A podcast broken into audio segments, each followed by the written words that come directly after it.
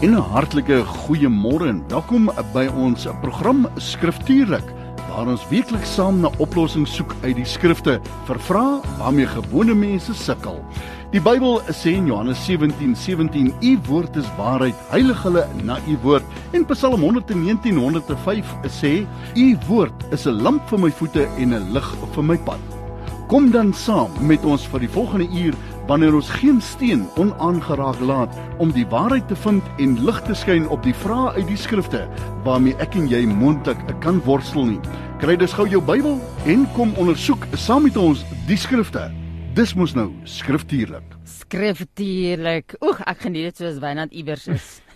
en ek mag bietjie skriftuurlik doen saam met Matt Viljoen. Matt, hoe gaan dit met jou? Goeiemôre Janine. Soos altyd lekker om hier te wees en uh, saam met jou uit te saai. Kyk, Die een lekker ding van op die oomblik ons is mos in 'n leesplan. En so is al ons luisteraars dan nou ook.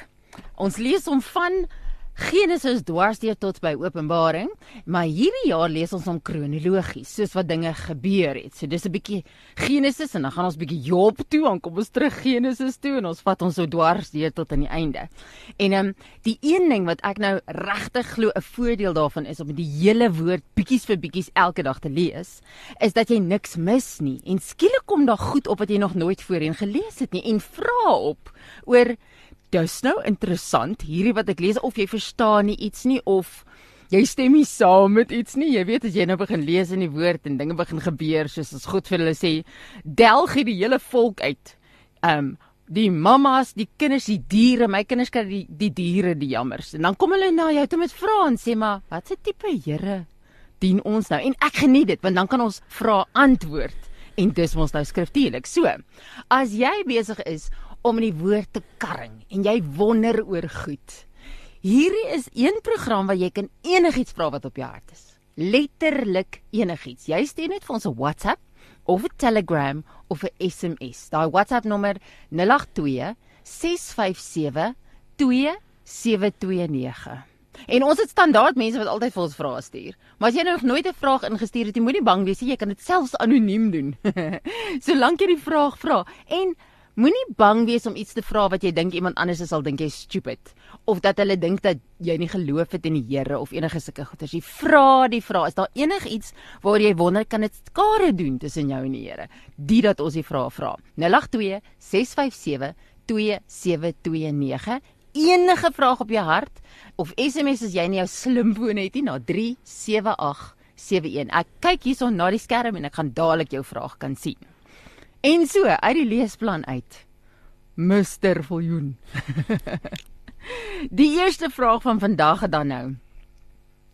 Ons sien die slawerny in die Bybel. Maar dit lyk nie of die Here 'n probleem daarmee het nie. Hy skryf dit selfs in sy wette in en 'n hele klomp van stories vertel nou van hoe hierdie slawerny 'n realiteit in hierdie mense se lewens is. So het die Here 'n probleem daarmee of nie? Janine, die manier wat hierdie vraag gekom het, uh het vyf woorde wat ons moet ondersoek, maar ek wil net eers 'n opmerking maak. Mm. Slawerny is 'n emosiebelaaide en 'n historiese onderwerp wat oor eeue mense verdeel het en vyandskap gebring het en dit vererger het. Ons kan maar net in ons land rondkyk om te sien wat se verdeling en vyandskap daar is. En omdat dit die geval is, wil ek jou vra, mag ons 'n bietjie meer tyd as normaal spandeer om hierdie ene te antwoord? Anders gaan ek nie die geleentheid noodwendig hê om 'n gebalanseerde antwoord te gee ja. met al die inligting wat nodig is sodat mense wat baie erg teenslawerny voel in die mate wat ons dit vandag verstaan dat hulle nie reageer en sê ek is besig om 'n ketter te wees en om haatspraak um, te lewer nie. Is dit goed so? Kan ek ook dan nou sê gaan ons hierdie notas ook aan die einde vir mense beskikbaar stel? Ons kan dit verseker beskikbaar stel. Goed, goed. So so as jy nou dadelik dink hy want hier kom baie inligting. Ek sien jou nou. Hier kom baie skrif en baie inligting nou, maar dis nodig om die hele prentjie te teken. So ons gaan hierdie na die tyd tot jou beskikking stel, maar sit nou eers kry jou koffie hier kom die antwoord. So hierdie vraag het ontstaan vanuit die leesprogram soos Janine sê en toe het sy dit aan my gestuur en ek het geleentheid gehad om 'n paar dinge neer te skryf. Kom ons kyk net gou die 5 terme wat uit die vraag en gaan weer die vraag lees. Hoekom het die Here nie 'n probleem met slawerny in die Ou Testament nie? Hy werk dit selfs in sy wette in en dan allokeer hy, hy waarde aan mense. So hier is ons vyf woorde. Die eerste woord probleem, dan slawerny, dan Ou Testament, dan wette en dan waarde.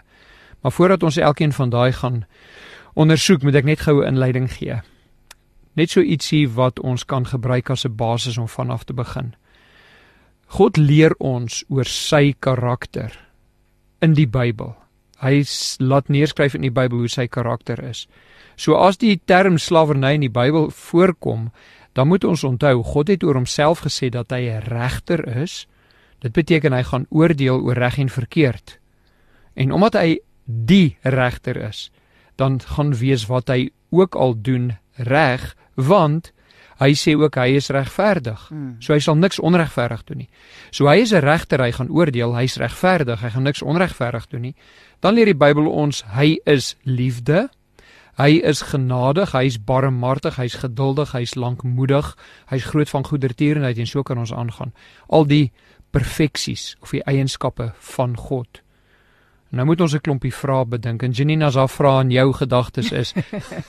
nee, ek hou van hoe jy dit begin, want mense begin enige vraag waaroor jy wonder, veral as jy amper die Here wil aankla deur daai vraag, begin jy altyd met wie hy is voordat jy inspring in die vraag en maar jy het nou gesê slawerny in daai tyd is nie noodwendig hoe ons slawerny vandag vir vandag se negatiewe gebroke konteks. So, wat bedoel jy dan nou met die woord slaaf of slawerny soos wat dit hier voorkom?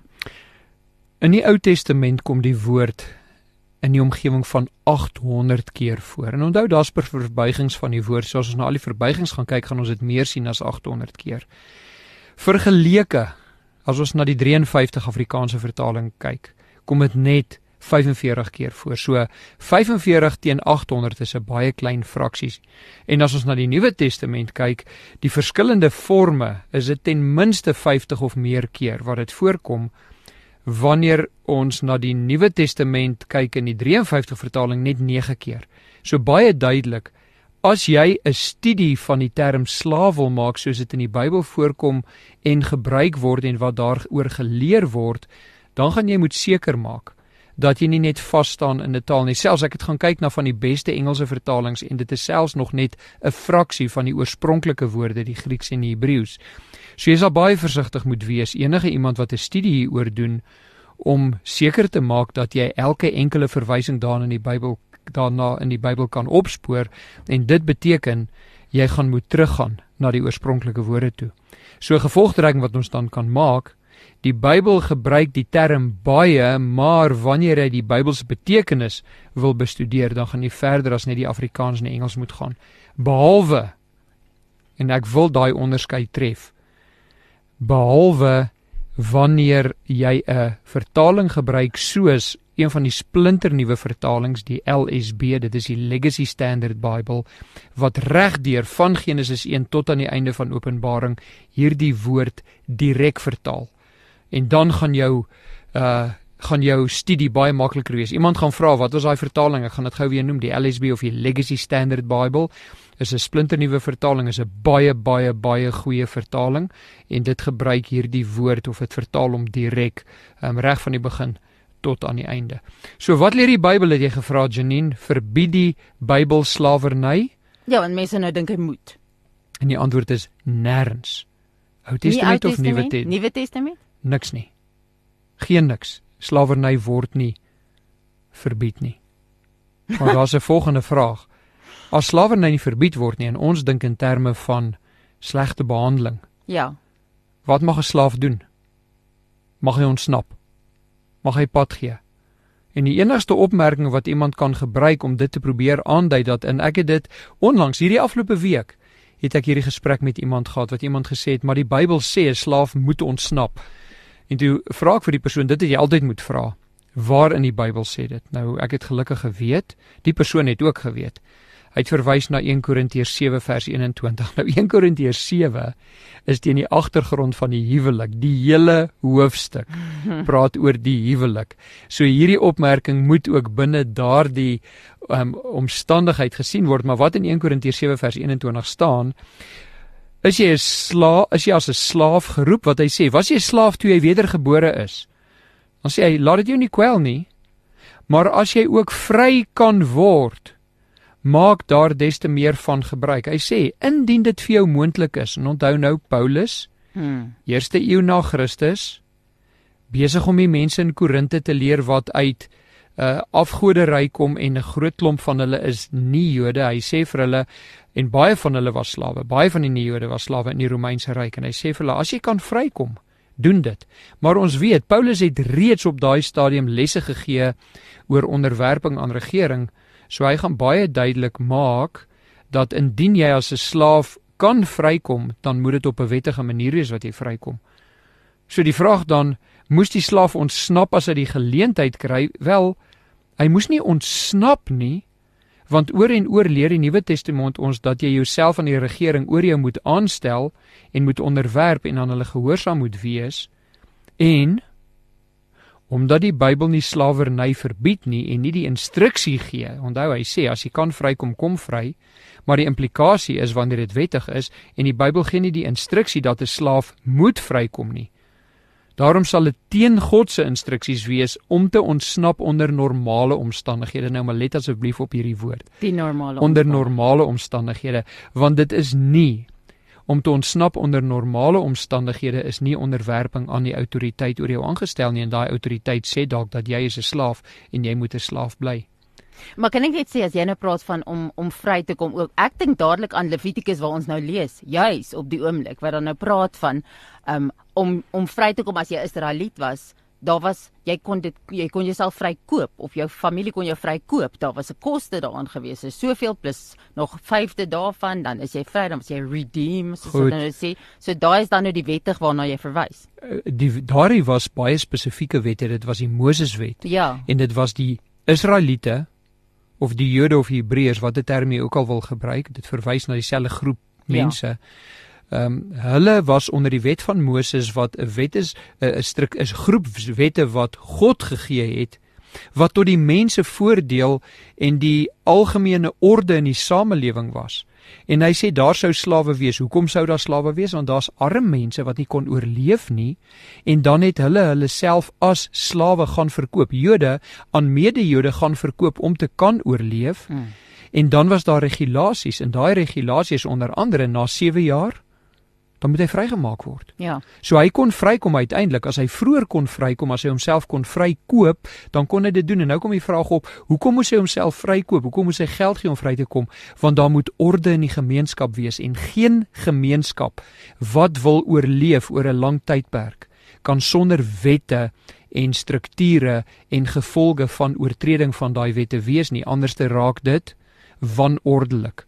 Daarom gee die Here ook binne die gemeente wette en instruksies en een van die dinge wat hy sê, ons moet die wette en instruksies volg wat hy vir die gemeente gee anders te raak die gemeente wanordelik en ons sien ook uit die Ou Testament hy sê om 'n gemeenskap, 'n groot groep te bestuur soos die Jode, 'n paar miljoen op daai stadium aan die begin, dan moes hulle onder die wet van Moses wees en dit het ook strukture gegee hoe iemand 'n slaaf word, hoe iemand wat is nou binne die Joodse struktuur, né? Mm. Hoe iemand vry kan word en wanneer iemand uiteindelik vrygelaat word. So dit is om daai vraag te antwoord. Ek wil net teruggaan na 1 Korintiërs 7 toe.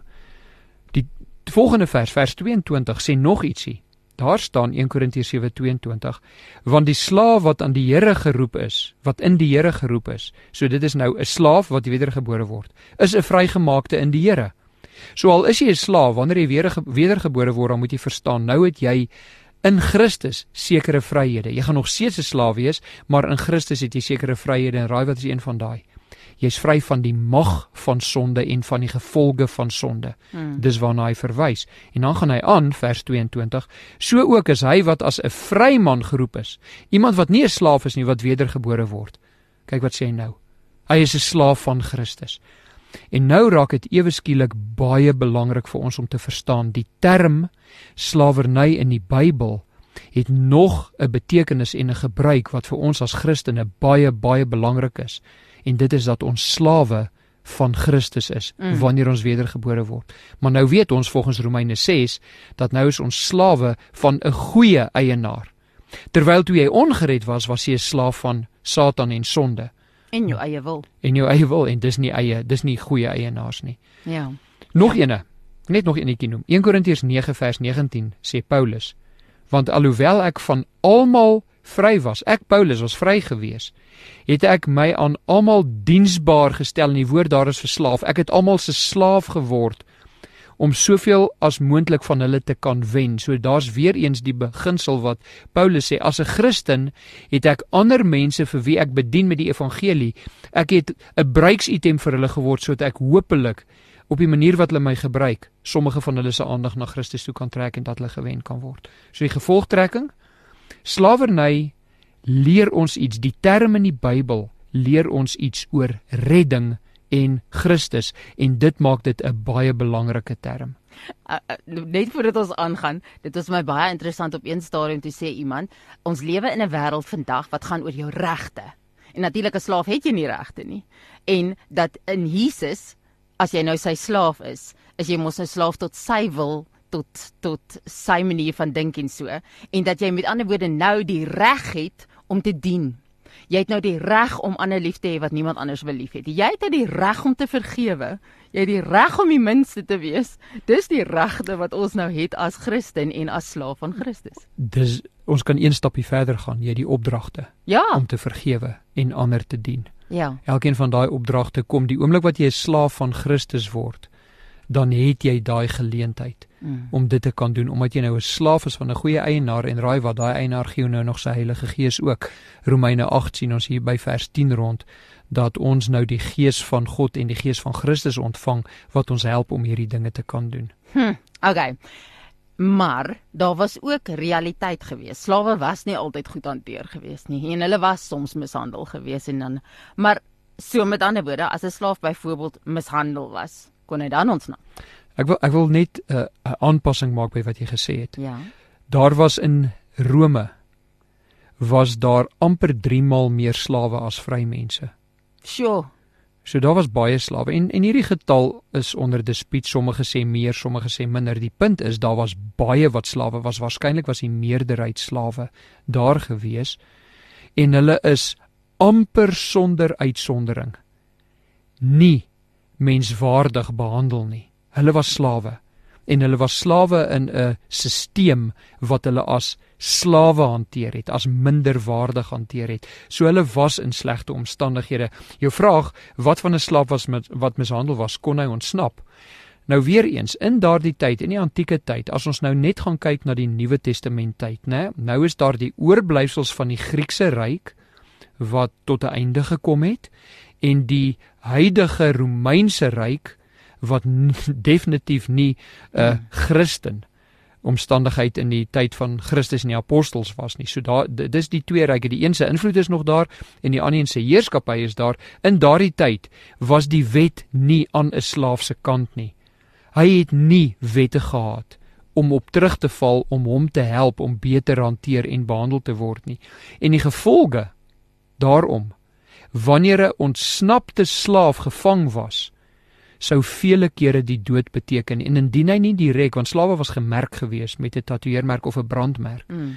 En indien hy nie deur die wet deur die die um, wetgewers doodgemaak was nie, kon hy wel deur sy eienaar doodgewerk word en onder sommige omstandighede mag die eienaar hom doodgemaak het. Maar hy kon doodgewerk word. Hulle kon hom 'n werk gee wat hulle geweet het sy einde sou beteken en hy het geen wetlike strukture gehad om op terug te val nie. So, jou vraag was, wat as 'n slaaf mishandel was, kon hy ontsnap? Hy kon, maar dan moes hy bereid wees om die gevolge te dra. Daarom was dit uiters belangrik dat indien 'n slaaf wedergebore geraak het, dat daardie slaaf verstaan dat hy nou aan God se genade homself kan onderwerp en kan vra vir God se genade en dat God hom dan sal help om in sy omstandighede te kan aangaan Onthou, daar staan nie dat sy lewe gespaar sal word nie. Hmm. Maar nou sê hy wedergeborene. Dit beteken indien hy sou doodgaan as 'n slaaf, gaan hy hemel toe. Dit is die die soos die Engelsman sê die ultimate price. Daar is nie 'n beter plek om te wees as om in die hemel te wees nie en daarom van daai slawe sou begeer om dood te gaan. Dis beter. Dis beter vir Mm. hulle as om hierdie swaar kry, maar God sou hulle die genade gee as wedergeborenes. Nou as jy dink dit is onregverdig. Kom ons vat dit na 'n baie meer onlangse tyd toe. Dink aan Christene wat veral onder kommunisme in die tronk gegooi is en weer eens onder kommunisme in die, in die toekoms in die tronk gegooi sal word. Jy bedink en beplan as 'n Christen wat gevange geneem is nie jou ontsnapping nie. Jy bedink en beplan hoe jy God se eer kan bewerkstellig in jou aanhouding en in jou marteling. En 'n voorbeeld hiervan is 'n man met die naam van Richard Wurmbrand. Jy kan maar net gaan lees. Hier is 'n man wat twee keer in verlengde aanhouding, die eerste keer meer as 'n dekade, die tweede keer minder as 'n dekade, bloot omdat hy 'n Christen was, bloot omdat hy 'n pastoor was. Is hy in Roemenië in die tronk gegooi? Ek verbeel my dit was Roemenië gewees. In die tronk gegooi. Daar is hy so gemartel. Hy hy's eers in die omgewing as ek dit nie mis het nie van 2004 oorlede.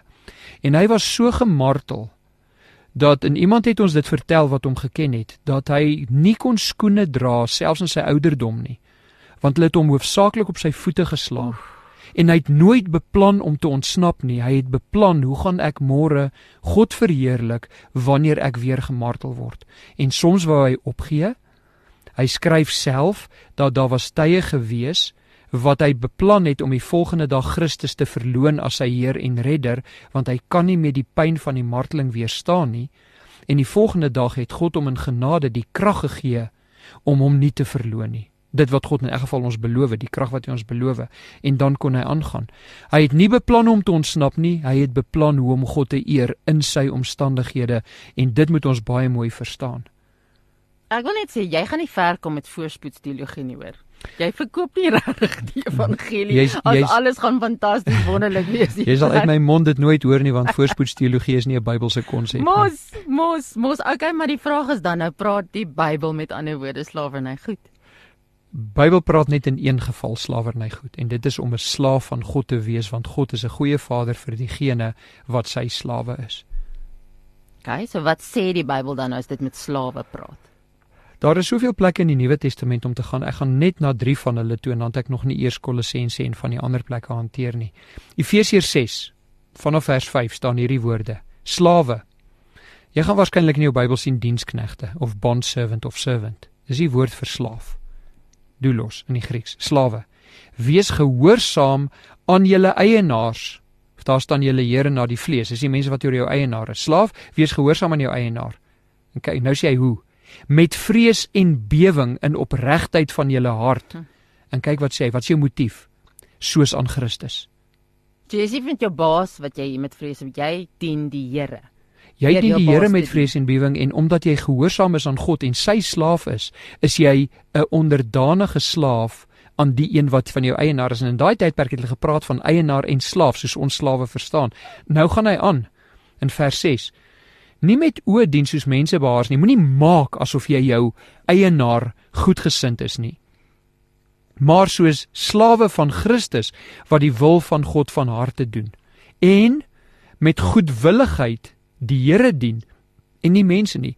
Wanneer jy 'n goeie onderdanige slaaf is, en ek praat van werklike slawerny, dan doen jy dit omdat jy God ook so dien. Vers 8 van Efesiërs 6. Omdat julle nie omdat julle weet dat elkeen wat die goeie wat hy doen, loon van die Here sal ontvang, of hy 'n slaaf is of iemand wat vry is. Dit wat jy doen as 'n slaaf, God gaan jou daarvoor eer en dit mag eers in die hiernamaals wees, né? Nee, nee, nee, nee, nee, maar ek is ek is meer bekommerd oor hierdie hartstoestand, die opregtheid van jou hart. Jy kan nie fake it till you make it nie. Dit is letterlik met ware liefde en ware nederigheid en om dit regtig te bedoel. om dit regtig te doen selfs wanneer jy mishandel word en jy het in daai tyd nie enige wetlike omstandighede om op of struktuur om op terug te val nie. En ons daar is dit anders. Indien iemand 'n slaaf is in 'n land waar daar wetlike strukture is luister mooi wat toegepas word dan kan hy daarop terugval. Maar ons weet in ons tyd is daar miljoene slawe in die wêreld. Soos ons kan dink aan aan kinders wat ontvoer word, vrouens wat ontvoer word, al hierdie wat in die nuus is. Hulle is werklike slawe want hulle het nie vryheid nie en hulle het geen struktuur om op terug te val nie, want die kriminele is so sterk en so magtig dat hierdie mense nie hulle vryheid ken nie. Maar kom ons gaan dan nog een toe aan 1 Petrus 2 vanaf vers 18. Daar staan 1 Petrus 2 vers 18 Slawe wees julle eienaars en ek ek pas nou nie die woorde aan nie want dis weer eens diensknegte maar ek pas dit aan na die oorspronklike toe. Slawe wees julle eienaars onderdanig met alle vrees. Nie alleen aan die eienaars wat goed aan jou doen en vriendelik is nie, maar ook aan die eienaars wat verkeerd is, wat wreedaardig is, wat dominerend is, wat jou laat swaar kry, nee, ek las nou net by mm. verkeerd. Dit is wat verkeerd beteken vers 19 van 1 Petrus 2. Want Dit is genade as iemand ter wille van die gewete voor God swaar kry of leed verdra deur onregverdig te ly. Want watter roem is daar as jy hulle verdra as 'n slaaf wanneer jy sonde gedoen het en jy geslaan word deur jou eienaar? Maar as jy dit verdra wanneer jy goed gedoen het aan jou eienaar en dan nog steeds ly, goed, dit is genade by God, jy sal genade kry. Dis woes, né? Wat sê hy? As jy 'n slaaf is wat swaar kry en jy's 'n gereddene, mm. Hou aan goed doen. Want dit is reg voor God. Dis hoe hy wil hê jy moet doen. Nou Janine, ek kan vir jou verseker as hierdie lering in die Bybel sterk oorgedra word in kerke, dan gaan daai kerke nie so baie groot word nie. Mm -mm. Dan gaan waarskynlik mense pad gee. Want hierdie is nie net te doen met 'n slaaf in die konteks van 'n regte egte slaaf nie. Jy by die werk met 'n mislike baas of daai tipe van situasie sit in presies dieselfde ding as jy kan nie doen wat jy wil nie. Jy kan jou werk verloor. So as die Here vir jou 'n saul in jou koningssaul in jou lewe oprig, uh, iemand wat oor jou aangestel is, is jy in hierdie presies dieselfde situasie en is jou keuse om dan te dien, lief te hê, nederig te wees, jou beste vorm in te vul, nooit uh, kort baie te vat nie, want jy doen dit soos vir die Here. Um, en dis tot die Here se eer want dis wat hier staan as as hy 'n maklike basis is, is mos nou geen probleme met dit te doen nie. Maar 'n mislike baas weet hy's mislik. en as iemand dan nog steeds met respek optree teenoor jou en opreg nog steeds dien, jy wys vir hom Jesus wat hy op geen ander manier sal sien anders as deur 'n Christen wat homself neerlê en presies doen wat hy staan nie. Jy is heeltemal reg. Ek moet 'n onderskeid vir ons tref. Mm. In die tyd wanneer Petrus en Paulus skryf, het slawe nie 'n wettige 'n wetlike struktuur gehad om op terug te val ja, ja, om so maklik vry te kom nie. Mm. Ons het. Mm. So wanneer jy 'n baie slegte, dominerende, verkleinerende boelie van 'n baas het en jy het 'n alternatief om 'n ander werk te kry, dan mag jy 'n ander werk vat. Mm. Hierdie is geskryf vir mense wat nie daardie geleentheid het nie, maar die toepassing wat jy gee na ja. vandag toe is baie belangrik. Hierdie beginsels hier is beginsels wat ons in die werklik moet gebruik om aan eer God eer te bring want die fokus hier by albei in Efesiërs 6 en in 1 Petrus 2 is dat dit God se eer is wat ter sprake is as jy aan jou optrede dink wanneer jy verneder en verkleineer word. Jy moenie met jou tong daai mens beledig nie. Wat sê hy in, in Jakobus Hoe kan jy met dieselfde tong wat aan God eer bring, iemand anders beledig en daardie iemand anders sal dan nou jou baas insluit? Ja. Jy kan nie hom gaan afbreek en afkraak by die huis vir jou vrou en jou kinders nie want dit bring geen eer aan God nie en dit is geen getuienis van wedergeboorte nie. En ek hoop daar's 'n paar mense wat luister wanneer jy by die huis kom na 'n moeilike dag op kantoor en jy is verneder en verkleineer en ehm um, verkeerd verstaan en verkeerd voorgehou aan mense. En jy kom by die huis en jy pak af teen jou huweliksmaat veral vir jou kinders. Is jy nie besig om eer aan God te bring nie? Jy oortree die instruksie van Jakobus 3 en jy is 'n slegte voorbeeld van ongeloof aan jou kinders. Bitterfontein. Bitterfontein, presies dit, Jakobus 3. Hmm. Maar daar's net nog 'n skrifgedeelte waarna ek nou wil ja, verwys. Ja, ja, ja, want daar is daar mense wat dan nou vlug en Die boekie van Filemon. ja. Ek wil net uh, herinner op die e is daar 'n akiet, is 'n streepie wat sê dit is ons dit uitspreek Filemon. Is 'n is 'n verhaal, dis maar baie uh, min versie. Ek dink is in die omgewing van 25 verse as ek dit nie mis het nie. Mm. Is daar so 'n verhaal van 'n slaaf wat pad gegee het en hierdie slaaf het uiteindelik tot redding gekom onder Paulus se bediening en Paulus het hom instruksie gegee Hy het ontsnap, né? Hierdie man het ontsnap Ja, teen die ja. wet. Hy kom met Paulus in aanraking. Paulus evangeliseer hom, hy word gered en Paulus sê vir hom gaan terug na jou baas toe. Net soos wat Jesus vir Agar gesê het. Ag die Here vir Dis korrek, Mm. dis korrek. Nou gaan hy terug na sy baas toe, maar Paulus gee vir Filemon die baas instruksies oor Onesimus die slaaf en hy sê in vers 10 tot 12: Pleit by jou vir my kind Onesimus. Ek pleit by jou Filemon, ek Paulus pleit by jou Filemon vir my kind Onesimus, jou voormalige slaaf wat ek verwek het in my boeye. Paulus het terwyl ek in die tronk was, het ek op een of ander manier met Onesimus kontak gehad en ek het hom die evangelie gegee en hy het gered geword. Vers 11 van Filemon. Hy wat vroeër vir jou nutteloos was, nou nie nutteloos nie, hy was jou slaaf, jy kon hom gebruik. Mm. Maar hy bedoel as 'n Christen was hy vir jou nutteloos want hy was nie gered nie. Maar nou baie nuttig vir jou en vir my is ek stuur hom terug, maar neem jy hom? Dit is my eie hart, neem hom aan. En as jy die hele boekie van 25 versies gaan lees, dan gaan jy sien dat Paulus vir Onesimus, ag vir, vir Filemon sê en nou is hy jou gelyke en jou broer al is hy jou slaaf. Ja. Luister mooi. Hy's jou slaaf. Hy voer jou opdragte uit. Hy werk vir jou. In die Romeinse stelsel, jy Filemon is sy baas, sy eienaar en hy Onesimus is jou slaaf, jou besitting. En hy is 'n wedergeborene en hy's jou broer en hy's jou gelyke. Mm. En ons moet daai spanning en daai kontras moet ons verstaan. Ja, hy sê dit vir die kerke ook as die slawe en die basis so langs mekaar sit en hy sê julle moet mekaar met dieselfde um, houding hanteer. Julle kan nie onderskeid maak hierson nie. So dis baie belangrik vir die Here. Ja. Okay, nou kom ons praat dan nou met die mense wat die slawe besit.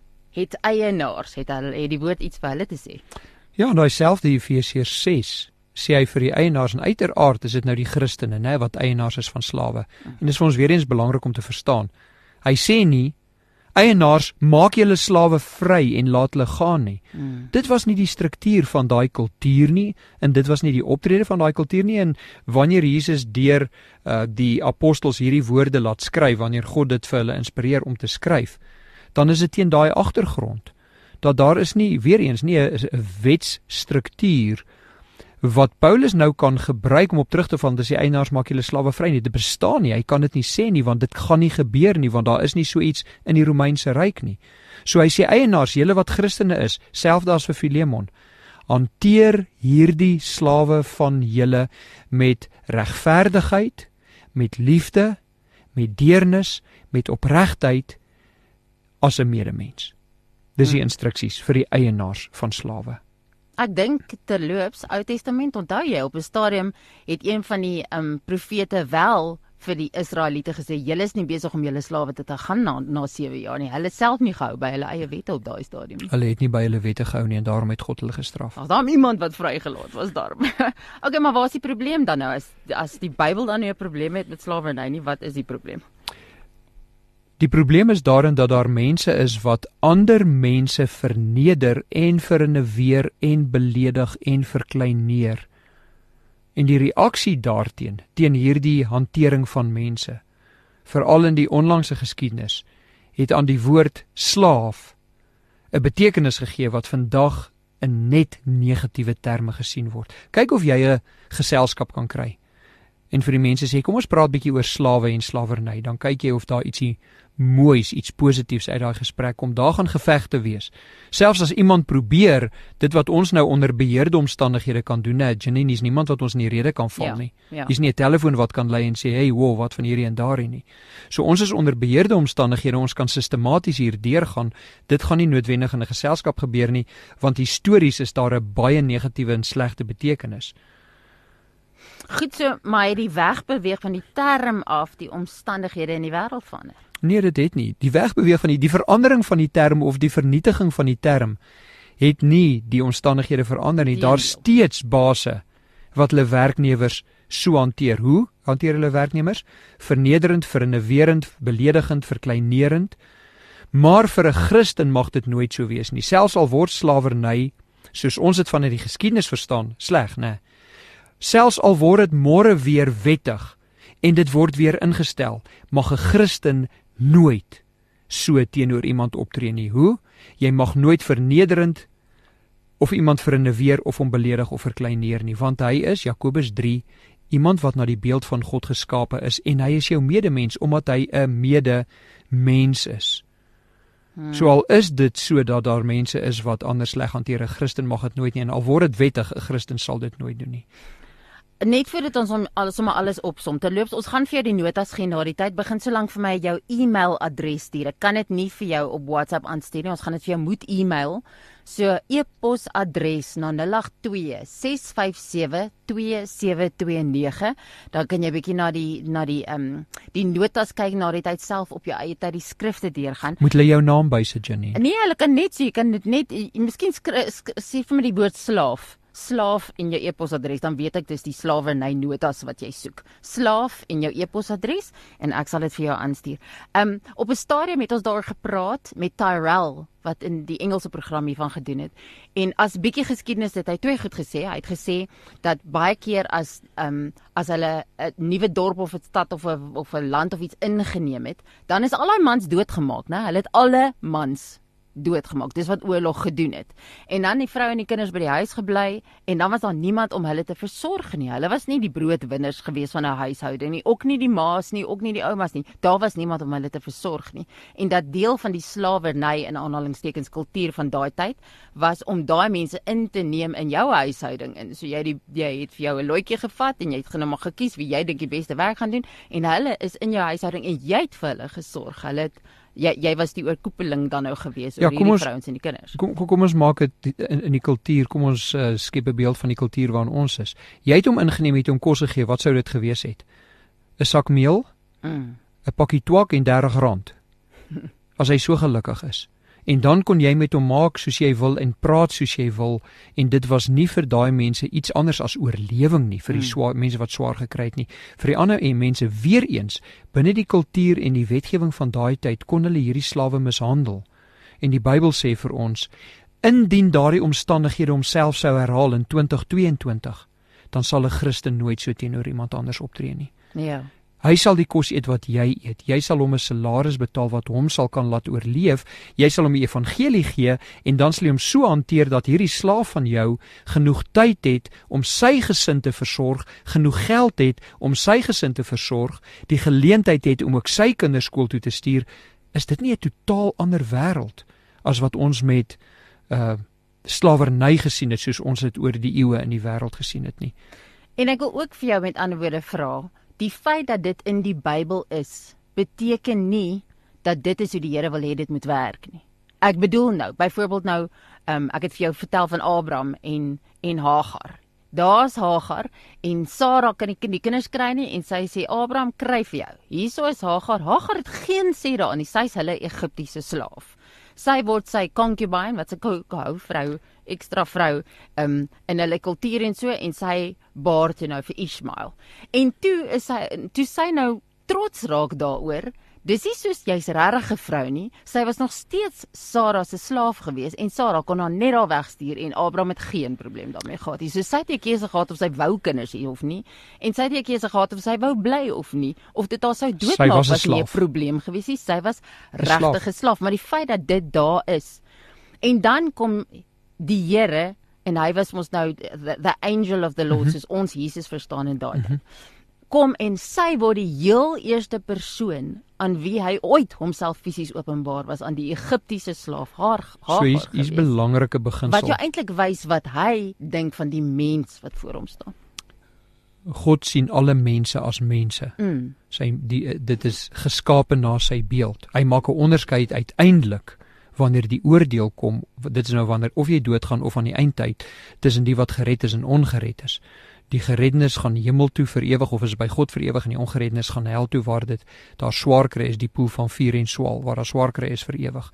So moenie jou rug op God draai nie want dit is hoe jou jou um, ewigheid gaan lyk. Maar wat die beginsel is van dit wat jy nou genoem het van Hagar wat uitkom is baie belangrik om te verstaan om 'n begrip te hê van wat God vir ons sê in die omstandighede waarbinne ons leef en watter eeu ook al. Die Bybel leer ons binne die kultuur en die omstandighede waarin jy gebore word en leef, hoe om op te tree as iemand wat aan God behoort en anders is. Dit is die woordjie heilig. Mm. Heilig is, anders is as die wêreld om jou.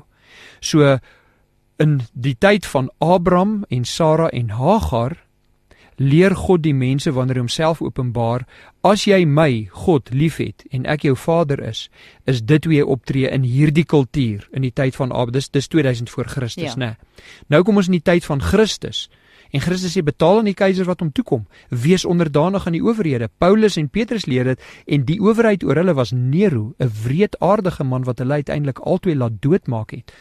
En God leer hulle steeds, leer die mense steeds deur Paulus en Petrus wees onderdanig aan daardie um, owerheid. Weereens binne jou kultuur leer God hoe hoe om op te tree binne daai kultuur en vandag dieselfde vir ons.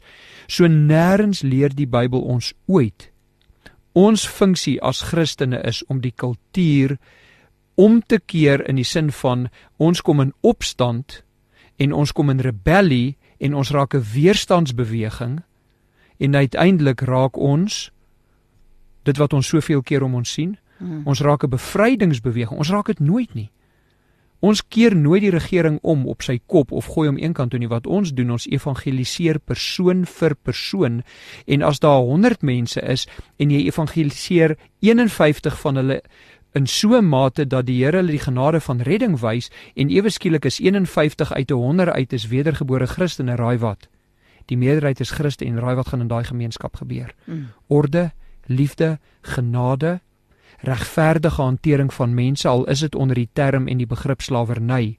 Dit gaan nie 'n negatiewe konnotasie hê nie of 'n negatiewe begrip of betekenis hê nie. Hm. Ek Dis dink- baie belangrik om dit te verstaan. dink dadelik aan Markus en Matteus, albei van hulle praat van dat as jy eerste wil wees, moet jy laaste wees, 'n dienskneg van almal. En hy gebruik die woord in Markus 10 vers 41 tot 45 wat jy nou na verwys het, gebruik hy die woord doulos, slaaf. Doulos, 'n slaaf van almal. So as jy 'n probleem het om 'n slaaf te wees, kan jy nie 'n Christen wees nie. Som hom vir ons op.